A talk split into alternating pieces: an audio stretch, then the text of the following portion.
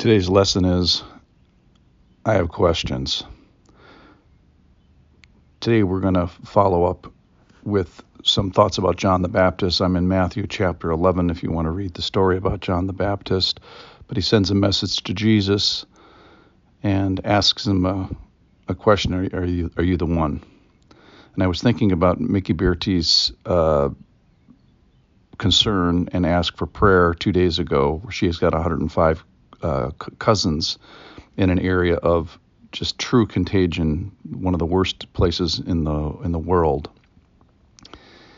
And so I have questions this morning, just like John the Baptist. So John the Baptist, who is the greatest guy on the planet, Jesus says that after his his John's disciples go back to him, and they say that uh, from the days of John the Baptist, uh, no, that's not it. No, verse eleven.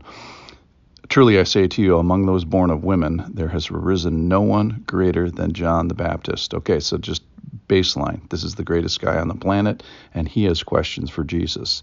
And I was thinking about this time of contagion for us. This is uh, day five of our quarantine, by my count.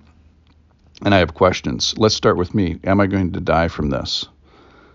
Question number two, are my loved ones going to die?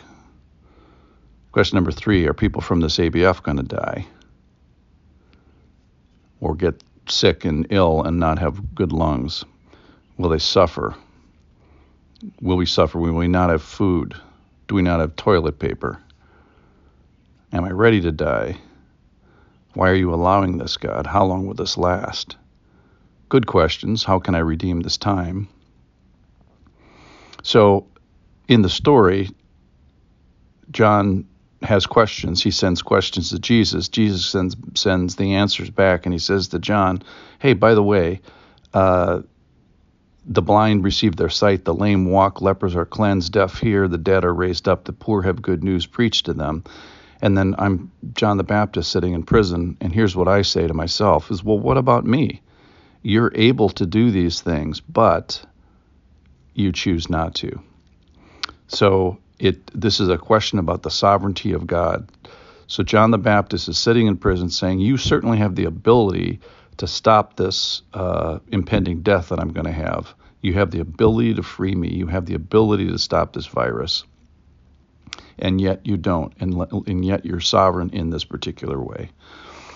So the conclusion, I think, as I'm wrestling with this thought is, Uh, God is still sovereign, and we don't understand it. And the best guy on the planet, which is not me, that was John the Baptist, even he, even he did not understand the sovereignty of God during his difficult time. So where does that leave us? I think it leaves us back to the nuclear power plant of First Peter, and I just want to remind us of something that we probably haven't forgotten. Nuclear power plant of uh, First Peter is in chapter two. It's a gracious thing when mindful of God, one endures sorrows and suffering unjustly. Verse twenty-one, for to this you have been called, for Christ also suffered for you, leaving you an example so that you might follow in his steps. He committed no sin, neither was deceit found in his mouth. And when he was reviled, he did not revile in return.